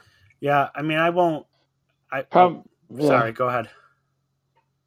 I was, I was saying my favorite part is when you go in the Temple of Time and that like that chant starts playing. That's just like epic, man. I I absolutely love that. Yeah, it's it's spooky. It's it's really Yeah. well done. Uh, just like every other Zelda game that we've talked about and will continue to talk about, the music just fits the world so so It just perfectly. it just kicks, man. and um, this is some Yeah. of the. This is you know a lot of people say this is probably even the best. Um, you know the pinnacle. You get music is so important to this game, um, both as I mean because you know the whole game is named after an instrument, um, and and you're having to play these songs and everything. Um, you have a working instrument, basically, a digital version of it, but uh, within the game, um, Yeah. you you invent your own song. Uh, to, you tell it to the scarecrow, and then use that later on to Yeah. a scarecrow pop Yep. up and use it as a target for your um, hook shot. Um, but even beside that, the real in in game or in world music, um, the just the atmospheric music in this game is just perfection. Uh, I can't, you know, I'm not I'm not a major music kind of guy to, to be able to tell you all the ins and outs of why this is such an amazing soundtrack. Um, but I do recommend there is a um, a podcast out there that kind of looks. It actually is a podcast that digs into soundtracks of movies specifically. But he's done a couple of video game ones, and one was for this game, and um, it's called the Soundtrack Show. And I absolutely recommend uh, looking up the that podcast for. I think he did it over three three episodes where he's talked about this game and just really dig into this to the sounds in this game and as to why they are so why they work so well um, why they fit the dungeons that that they're in why they fit um, the the um, the different enemy types everything else i mean it, this guy knows his stuff so I, I definitely recommend searching that out if you really want to get in depth uh, into this music. But it, it again, it's just perfection, and it's the atmosphere, and it's I can't say anything negative. I like mean, when you start, yeah, when you start the game, and it's when you when the game the Nintendo 64 logo comes up, and you see Link riding a pony at the night at Hyrule Field, and that song that plays, that bruh, bruh, it's just like it's just you're just you're just there, man. It's just and when you're in the Lost Woods and you hear that song when you run around trying to get all the rupees and stuff at the beginning, it's just the music. Just thing is just so immersive. It's really good. the, the Hyrule Fu- Field theme, like Mm-hmm. I could listen to, like I could hear that in my head right now, like without, without even thinking about it. And then it. when it switches over to night and it gets quiet, and you know you start hearing like the wolves howling, and man, you know, and it it just kind of switches on you. It's just it's perfection. I mean, Uh, I'm not. God, I love this a game, music- dude. I'm not really a music expert, but I would say the the immersion, like you you, you feel you're it's light and bubbly when you're in the town and you're just you're playing a slingshot game or you're watching people dance. Uh, again, it, when you're in a boss fight, you're the the intensity level is up to 100 because the music really sets the stage for it. Um, That in Battle Against Ganondorf really that music Yeah. playing like when you say immersive, it just, just you just, sets- it just it's just epic, it man. sets the stage for everything. Absolutely Um, epic. I, I hate making my own song because I never write it down and then I never remember it. even though I go cheap. with- And it's funny because like Uh, it's it's it's somebody pointed this out. The songs kind of evolve. So the first few songs you learn as a child usually have a pattern of of it's three notes repeating two times. Then you get older, they get a little more complex, and now we're seeing different varieties of notes and different sort of patterns. So it's almost like your music palette is evolving and growing as you get older. Does anybody have a, a favorite uh, of the songs? I like uh, uh, uh, the Song of Yeah, Time It's classic. and uh, the song for uh, Pona. I always like that Yeah, song. and both of those carry on in the series going forward too. Even even in uh, you even get hints of some of these songs in uh, Tears of the Kingdom I mean, in in places. I mean, I think you have to shout out Saria's song only because uh, you play the you play um, the the royal song to get into uh, I guess it's the Goron's the boss. You get to his room, and he looks. He's like, "You're just a kid. What are you talking about? What's going on here? I'm pissed off." You play the Saria's song, and then he's like, "Oh yeah, all right." He's feeling it, and he's Yeah. he's rocking out, and he's Yeah. like, "This is good." And you're like, I kind of danced a little bit with him too. I was like, "Yeah." yeah. what about you, Maddie? So I Song of Storms. Um, one thing I that still is con- confuses me to this day is the whole Song of Storms paradox, where you learn the song as an adult, but then you're the one who taught the guy the song as a kid. So it's like, where did that whole Because thing time start? travel. Time travel. Don't Um. Yeah, You forgot time it. travel. You, you forgot it during the time travel. yeah. Also, Great Fairy Fountain is one of Ah, my yes. favorites. Um, and that's Yep. also been repeated across. Well, it actually, I think, started Yep. in like Yeah, Link to the yeah. Past, but continues to be repeated. Well, it's just it, it's kind of Yeah. like gets expanded upon in in this game. Some of those some of those themes that were already incredible in in Link to the Past get brought over and just like just fully you know really almost fully orchestrated suddenly right? Like you're you're hearing other you're hearing more than one sound. You're hearing you know um just incredible incredible um renditions of some of this stuff now So I got to say on a Right. side note, um, if Zelda followed the Terminator 2 um, time travel logic, oh boy it would technically Oh, have no. to not be clothed to go back and forth in time. But for somehow Zelda's clothes don't only stay with him, but they grow with him as well. So Link's Yeah, clothes just Link's get older clothes. because and this is larger. a because this is an E for everyone game all right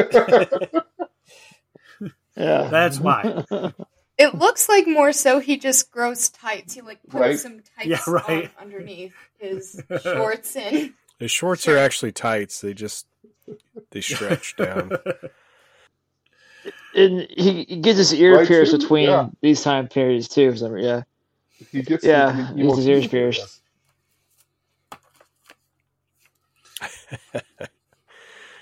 All right, I think we're gonna wrap it up. We've been we've been talking for quite a while on this one. Hey, if you don't if you Um, don't make a stop, we could probably go for As another with the hour. outro.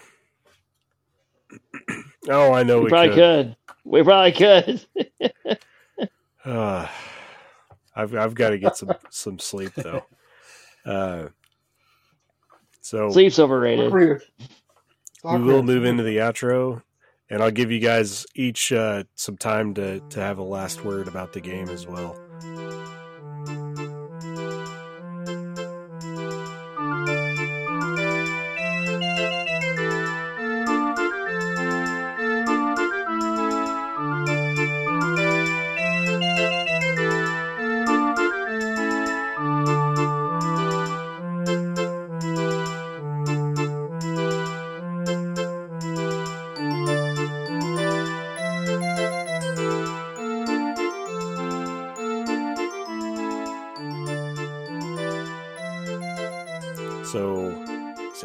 Go in order as I'm seeing you guys. Shannon, you can go first. What do you? What's your final thoughts on this game?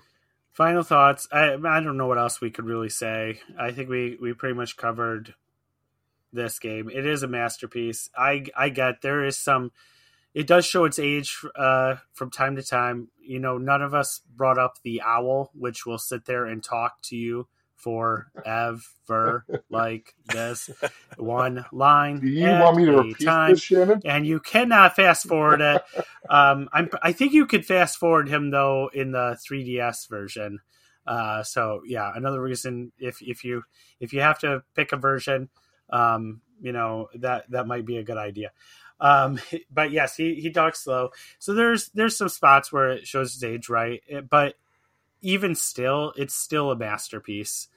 There's there's nothing you could really do to improve this game. Um, it holds up incredibly well. It really does.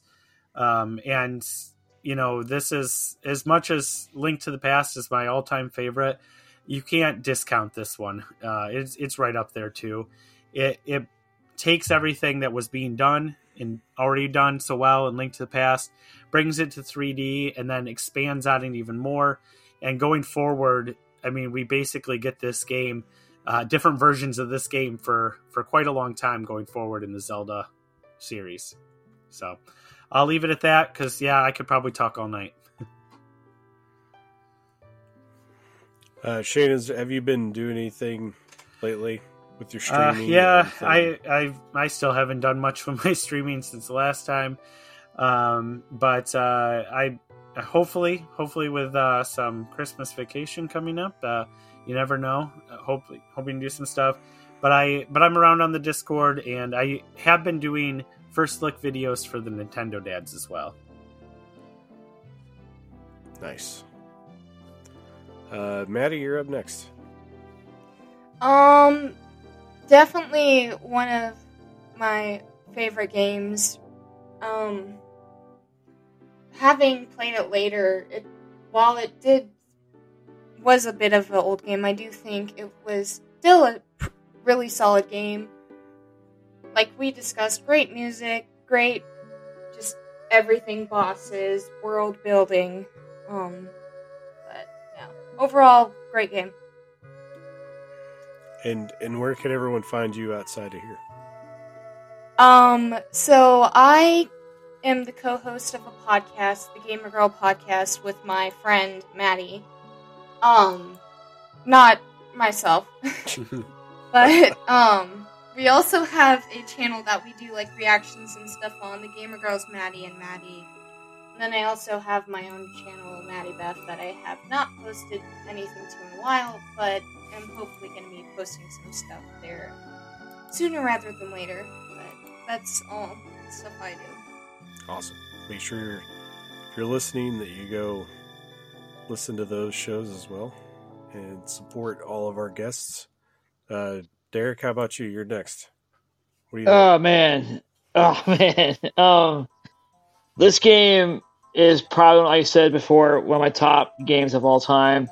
This game introduced me to this world of Zelda. I got this game when I was 17, and I started playing it again today, and it's still like I, I get flooded back memories. It still holds up to this day, and if you have a chance to play it, play it. This game just impacted everything, and I just this the impact of this game cannot be understated. It's it's it's still like it's still one of the highest Metacritic sport games of all time. Excuse me, and I just think it's just it's just it's it's a, it's an amazing experience. But yeah, I think you know it's 25 years some later, and we're talking about we can gush for another hour about it and this and, and have a blast talking about it. So I love this game, hands down. Awesome. And Chris, how about you? So uh, I guess the short, brief analogy is if this is an ice cream sundae, the the N64 version is is an ice cream sundae, and the uh, 3DS version is just extra sprinkled on it because it's even better. But overall, they're both the probably my favorite Zelda games. I know Zelda 2 is, is great, and I, how much I tell everybody I love it, but it's uh, like for 3D, this is the one. Um, and I'll go back and play it anywhere. I'll defend this thing to the end of the end of the world. Um, just so much fun and so well put together. Uh, I have a couple things. Just a short plug um, because the, we're almost getting to the end of the year. If uh, you can go visit NintendoDads.org and visit their Extra Life page, I'm still taking donations for the Hamilton Children's Health Sciences Center. Uh, so if you, if you are able to do that. And then uh, Shane and Tim and I are still doing our monthly streams of uh, Friday Night NSO. And if you want to check those out, oh yeah, that's right. Go to the Nintendo Dad's Twitch channel. yep, we do. We streamed uh, Nintendo Switch online games. Uh, I think we did uh, Mario Wonder, but we do some old stuff there too. Like did some Mario Party. That's a good game, by the way. Yeah. So check out that twitch.tv slash Nintendo Dads. awesome. Yeah, and John, I'm gonna start streaming again too. Then uh, probably your first year, I'll start streaming on Twitch again too. So awesome. Uh, definitely go support everyone, uh, especially when it comes to charities. Uh, with Extra Life, go ahead and make sure you're you're tuning into those things and supporting those charities. Um, the only thing I got left is the announcement of the next show. We will be doing F Zero X, as that's the next uh, retro rewind game that we're currently doing. Um, that will probably be after the first of the year. I'm probably done for the year after this. Um, so be on the lookout for that. And the contest is still live. So if you want to get your submissions in, go ahead, shoot them over. You got a good chance. I think I've only got maybe f- three submissions so far, and I think it's been a couple people going back and forth with uh, best times. So definitely uh, get your death races in and, and show me some uh, times. That's it for this one. Thanks for listening on Topic Retro, a part of the RetroLogic family of podcasts. If you would like to send in your personal experiences for the next show but don't have Discord, you can send them to ontopicretro at gmail.com. If you haven't joined our wonderful non toxic RetroLogic Discord and you would like to, you can visit retrologic.games. Uh, for details on how to join for free, uh, there's tons of things on retrologic.games. We have uh, three other podcasts besides this one. We have a blog that has all kinds of, uh, well, here lately it's been a bunch of uh, satire posts from Mike Wrights, but Sam also contributes quite a few uh, articles to that as well. Uh, we do have a merch store. I haven't been on there in a while, but it it has the same stuff. I think we got some shirts and stuff, some stickers and all that. But uh, everything is at retrologic.games. That's it for this episode. We'll see you guys next time. Bye now. Thank you, sir. Bye. Bye. Bye.